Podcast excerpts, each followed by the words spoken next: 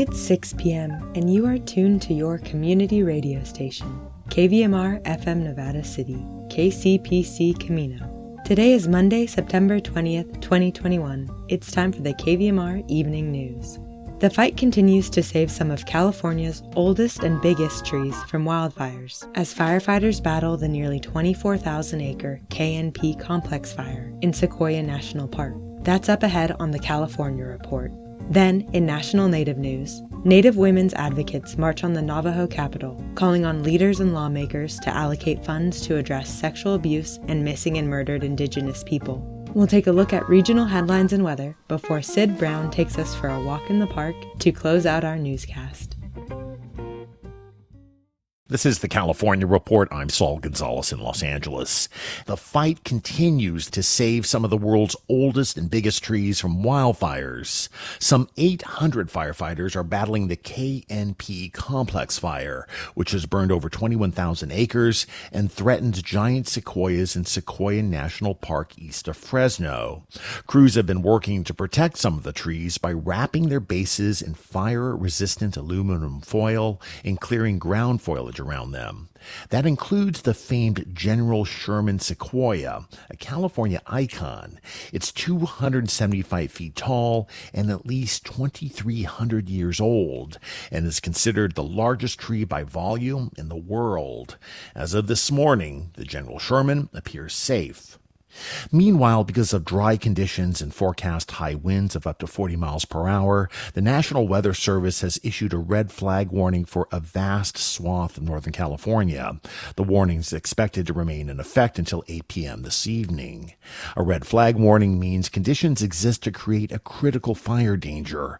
People are advised to be especially aware of their behavior and to extinguish all outdoor fires over concerns about flying sparks and embers. And Pacific Gas and Electric says it's possible that electricity continued to flow through a set of power lines for several hours after a tree fell into them and ignited the Dixie Fire. That, according to court filings from the company. KQED's Alex Emslie reports. The utility says since the Dixie Fire started July 13th, it's boosted the sensitivity of safety equipment on similar power lines. Had that been done earlier, the fire may have been prevented but that also makes power outages more common. The company also admits an employee considered remotely cutting power to the line early in the morning, but decided against it. Instead, it took about nine hours for a worker to get to a set of blown fuses and discover the fire that had likely just ignited. The fire has now burned for over two months, grown to nearly a million acres, and destroyed over a thousand homes and other buildings. For the California Report, I'm Alex Emslie. Los Angeles County health officials have added in-home care workers to the list of high-risk health jobs that must get COVID-19 vaccines by the end of this month. The move has emboldened advocacy groups who are pushing to make it statewide. KPCC health reporter Jackie Fortier has the details. These aides help people with developmental disabilities eat, bathe, and use the bathroom. Because they are so physically close, there's a high risk of COVID transmission from an unvaccinated person. We really hope that the state of California looks at LA County as a model Judy Mark is president of Disability Voices United, an advocacy group. She says the 200,000 Californians with developmental disabilities outside of LA County should also be protected. We know there are other counties in the state that are not going to be as forward thinking. And so we need the state now to act to protect our most vulnerable. Health workers in California hospitals, nursing homes, and adult daycare centers must be vaccinated or file a medical or religious exemption, but so far the state hasn't included in home health aides, even though they do the same intimate work. For the California Report, I'm Jackie Fortier in Los Angeles. And staying in LA County, health officials are offering school districts the option of allowing unvaccinated students who have come in contact with someone who's tested positive for COVID-19 to continue with in-person classroom instruction. Here's Public Health Director Barbara Ferrer. Those who qualify for modified quarantine include close contacts whose exposure took place at school or at a school supervised activity when both the close contact and the case were masked during the entire exposure period, and the close contacts are not part of a defined outbreak. Now, any exposed students must remain asymptomatic throughout the duration of the modified quarantine period and must remain at home other than when they take part in classroom instruction. If the student tests negative five days after the exposure, the quarantine period will end after a week. The new guidance comes as coronavirus cases have declined by 40% over the last three weeks across all pediatric age groups in Los Angeles County. Let's turn to the economy. A statewide bill that aims to diversify California's arts and culture workforce and jobs that pay a living wage has landed on the governor's desk after winning near unanimous support in the Assembly and Senate. The California Creative Workforce Act is a first of its kind in the country, as KQED's Chloe Veltman reports. California's creative sector contributes well over $200 billion, or a quarter of the country's entire creative economy. But the devastating impact of COVID 19 on the cultural industries has made this new legislation a matter of urgency, says State Senator Susan Rubio, who represents the San Gabriel Valley and co authored the bill to encourage people that want to go into the creative arts to to explore the opportunity but also be able to support those artists that are currently unemployed and provide a pathway to sustainable jobs. Usha srinivasan is the founder and ceo of mosaic america a small community arts nonprofit in silicon valley that relies mostly on volunteers. She welcomes the legislation which would set up grant programs that creative sector employers like mosaic could use to hire people. So what that potentially could do is help organizations like ours that would love to have people that we are able to pay and we can train. But the bill doesn't say how the proposed grants will be funded. That's one of Patricia Bates's issues with it. The San Diego and Orange County state senator sent KQED a written statement saying, quote, "It does not specifically address who is eligible for the program, where the money will come from, and how that money will exactly be used. Susan Rubio agrees the funding is a concern. I think before the funding comes, we need to establish the program. Rubio says if the governor signs the bill into law, the state's Arts Council and Workforce Development Board will create program guidelines, and only then will advocates push for funding from the state budget. For the California Report, I'm Chloe Veltman. Support for the California Report comes from Water Heaters Only, specializing in the repair and replacement of water heaters since 1968. Licensed and insured, open 24 hours a day every day. Learn more at waterheatersonly.com. Eric and Wendy Schmidt, whose philanthropy harnesses the power of people and science to create innovative solutions for a healthy environment, just societies, and opportunities for human achievement. And Stanford Medicine protecting your health and providing dependable care with safe in-person appointments and video visits. StanfordHealthcare.org slash adapting care. And that is the California Report for Monday, September 20th. We're a production of KQED Public Radio. I'm Saul Gonzalez. Thanks for listening and have a good day. Up next in National Native News, three elementary schools in Oregon's Corvallis School District are undergoing name changes. The schools, formerly named after U.S. presidents with pasts involving slavery or racism, are now named for Bessie Coleman, Letitia Carson, and Kathryn Jones Harrison. Then, a look at the co creator and cast of Reservation Dogs Emmy Award presentation. This is National Native News. I'm Antonia Gonzalez. The Corvallis School District has changed the name of three schools. They now honor people of color. KLCC's Brian Bull reports. Last year, the Corvallis School Board approved a resolution to have three elementary schools drop the names of U.S. Presidents Thomas Jefferson, Woodrow Wilson, and Herbert Hoover. All three have pasts involving slavery or racism. The schools are now named for Bessie Coleman, the first black and indigenous woman to get a pilot's license, Letitia Carson, a black woman who claimed land in Oregon despite state laws at the time, and Kathryn Jones Harrison of the Confederated Tribes of the Grand Ronde, who's advocated for the restoration of tribal statuses and lands and education. School Board co-chair Luhui Whitebear. There's a really strong tie to this area and with the local schools, so that's one of the reasons why her being chosen was so significant. Also, just the work that she has done throughout her life. Among the influences cited for the name change was the Black Lives Matter movement. For National Native News, I'm Brian Bull. The co creator and cast of Reservation Dogs presented at the 2021 Emmy Awards Sunday night, which aired live on CBS. Clips of their presentation talking about Indigenous representation in Hollywood is being shared widely on social media. Co creator Sterling Harjo took to the stage, saying, We're here on television's biggest night as creators and actors, proud to be Indigenous people working in Hollywood. Representing the first people to walk upon this continent.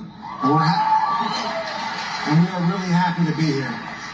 Thankfully, networks and streamers are now, now, beginning to produce and develop shows created by and starring Indigenous people. It's a good start, which can lead us to the day when telling stories from underserved communities will be the norm, not the exception.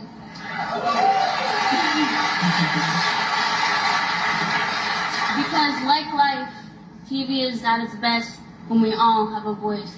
The series Reservation Dogs on FX on Hulu follows the lives of Indigenous teenagers in Oklahoma. Here's how Sterling Harjo described the series during an interview this summer on the talk show Native America Calling. What's amazing about this show is all of the writers and all the creators of the show are Native. And so we weren't afraid to just be like, yo, like we have interesting lives and we have interesting communities and we celebrate that and we tell it how it is. And I think that like having indigenous creators and indigenous directors like and writers, like I, I think that just like we, we were fearless in telling the story of who we are.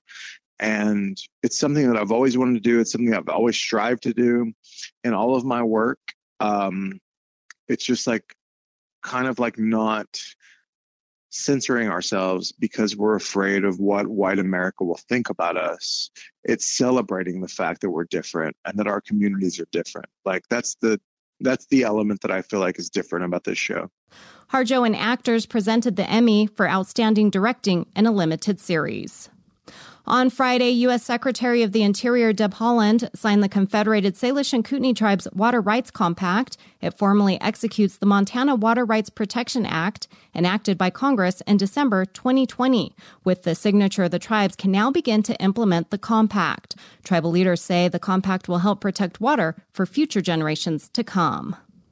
Native women's advocates marched to the Navajo Nation capital in Window Rock, Arizona Friday. Advocates are calling on the tribe's lawmakers and leaders to allocate funding to address sexual abuse and missing and murdered indigenous people. Advocates are also seeking the creation of a position to track crimes committed on the reservation. I'm Antonia Gonzalez.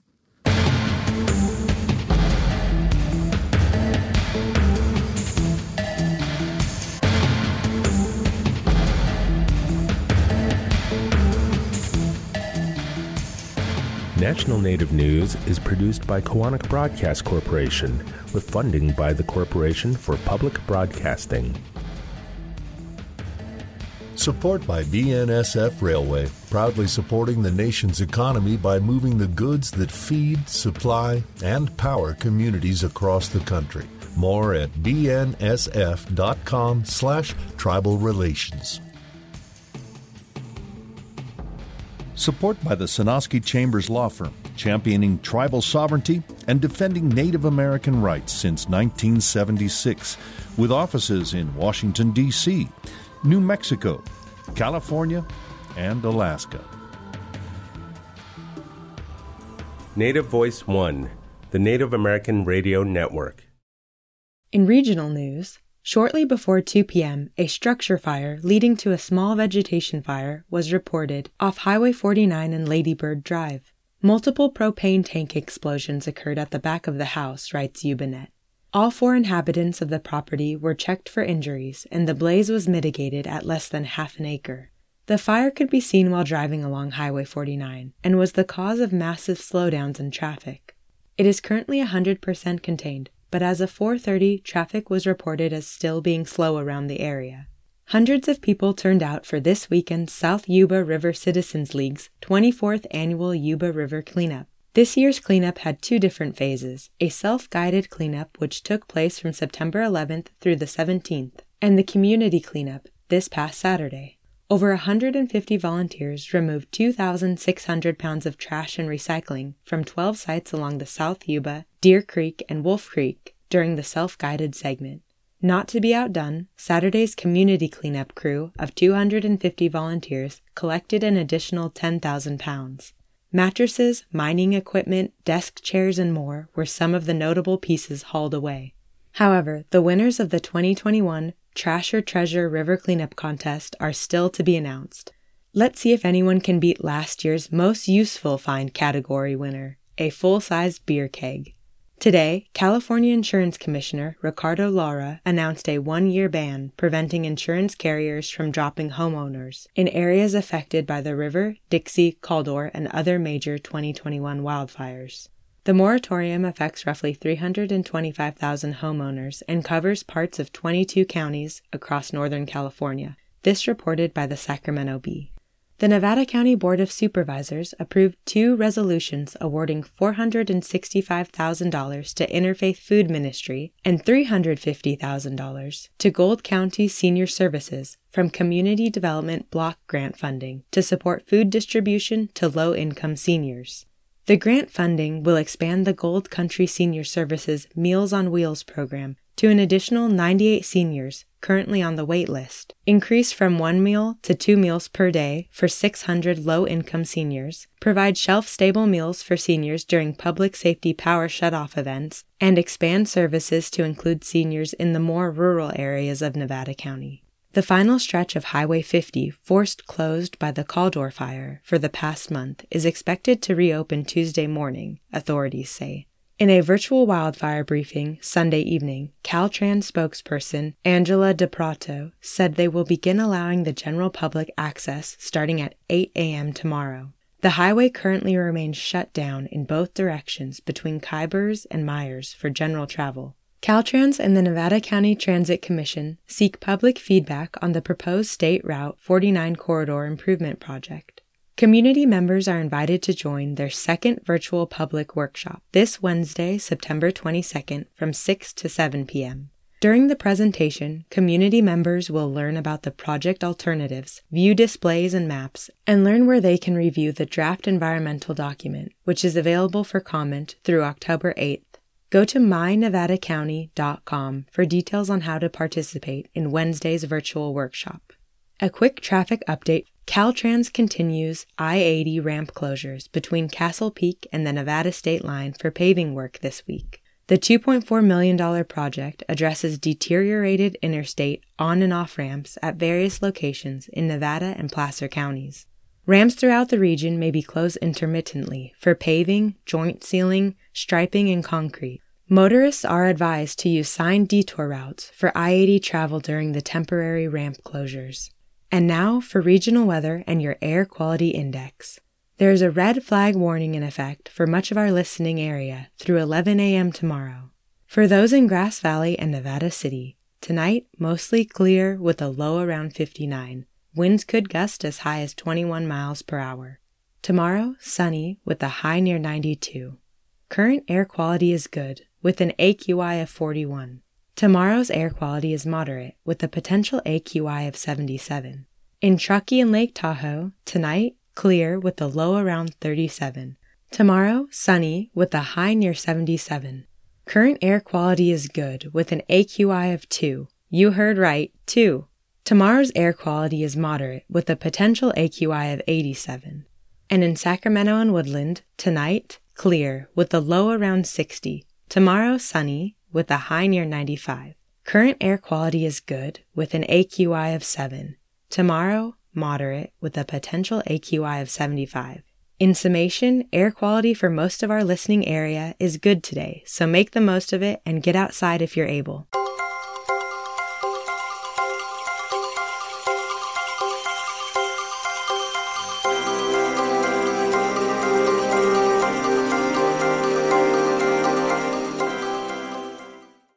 Next, we take our bi weekly walk in the park with Sid Brown. Sid Brown sits on the board of the Sierra Gold Parks Foundation and joins us every other week with news and updates from Nevada County's three state parks.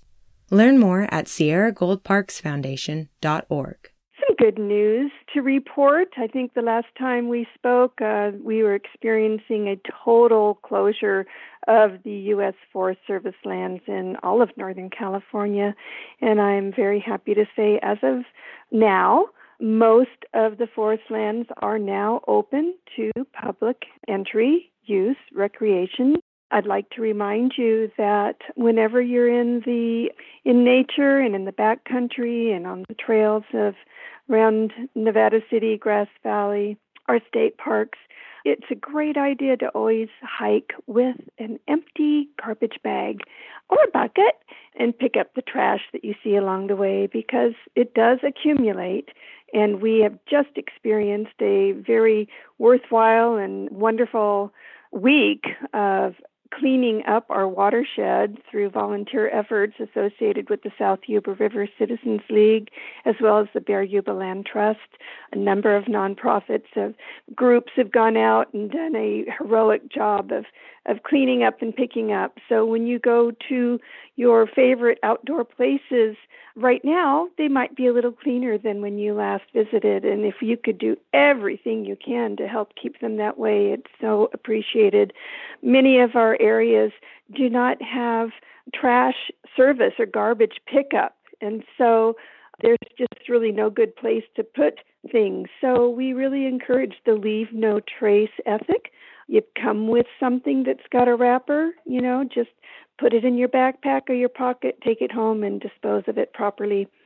So the thing about trash is it is unsightly and it's also dangerous for animals and ingesting plastic and bits of paper and it pollutes the watershed. So everything you can do to keep our area as pristine and clean as possible is so appreciated right now, mid September, mid to late September is a beautiful time of year.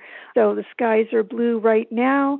The air is a little cooler. If you've been avoiding going to the river because of the crowds, well, now that it's after Labor Day, the river is not nearly as crowded as it was. Of course, the temperature of the water is a little colder, but there is a wonderful opportunity to have a quiet, reflective, appreciative time at the South Yuba River.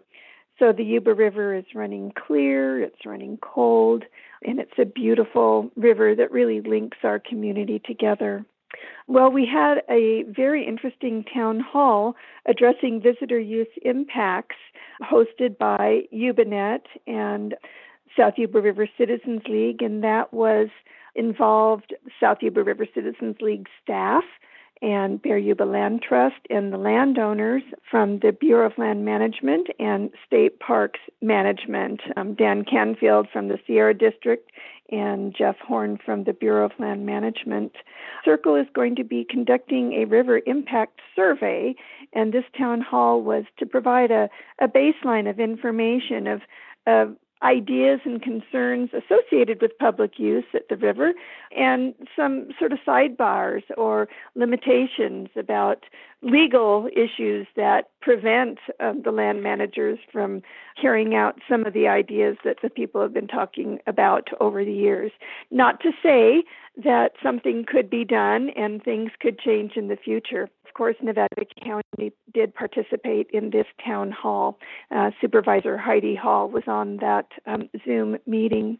So be advised that there will be a broadly circulated um, public survey that the South Yuba River Citizens League would love to have your input as we try to formulate and involve the public in coming up with solutions for the impacts associated with our visitor use. I will say that from all reports that I've heard from the land managers that this year's public use and impact has not been as severe and impactful as last summer as the previous year. So hopefully some of our messaging is getting out. We want to remind people that there is no parking on areas, and when you see a no parking sign, please don't park there. It's so critical for emergency vehicles to be able to have access, and when cars block our narrow mountain roads, you could have a very uh, severe unintended consequence from your illegally parked car. So park off the road, but don't park over dry grass because, of course, we do have concerns over starting fires with catalytic converters and hot parts of cars. Okay, well, I think that's all for now. I do want to give a couple of updates. Um, the Independence Trail in the area of the Jones Bar fire last year is still closed to public entry, but the Independence Trail East is open all the other trails at South Yuba River State Park and at Malakoff Diggins State Park and at Empire Mines Historic Park are open for your enjoyment. Please appreciate nature. Understand that we are so lucky to live in this beautiful place, and let's all work together to, to keep it that way. Educate your friends and family about good, responsible recreation and pay attention, be aware of your surroundings as we still are in the midst of a very severe fire season. So do your best to not be a part of the problem and stay advised and be safe.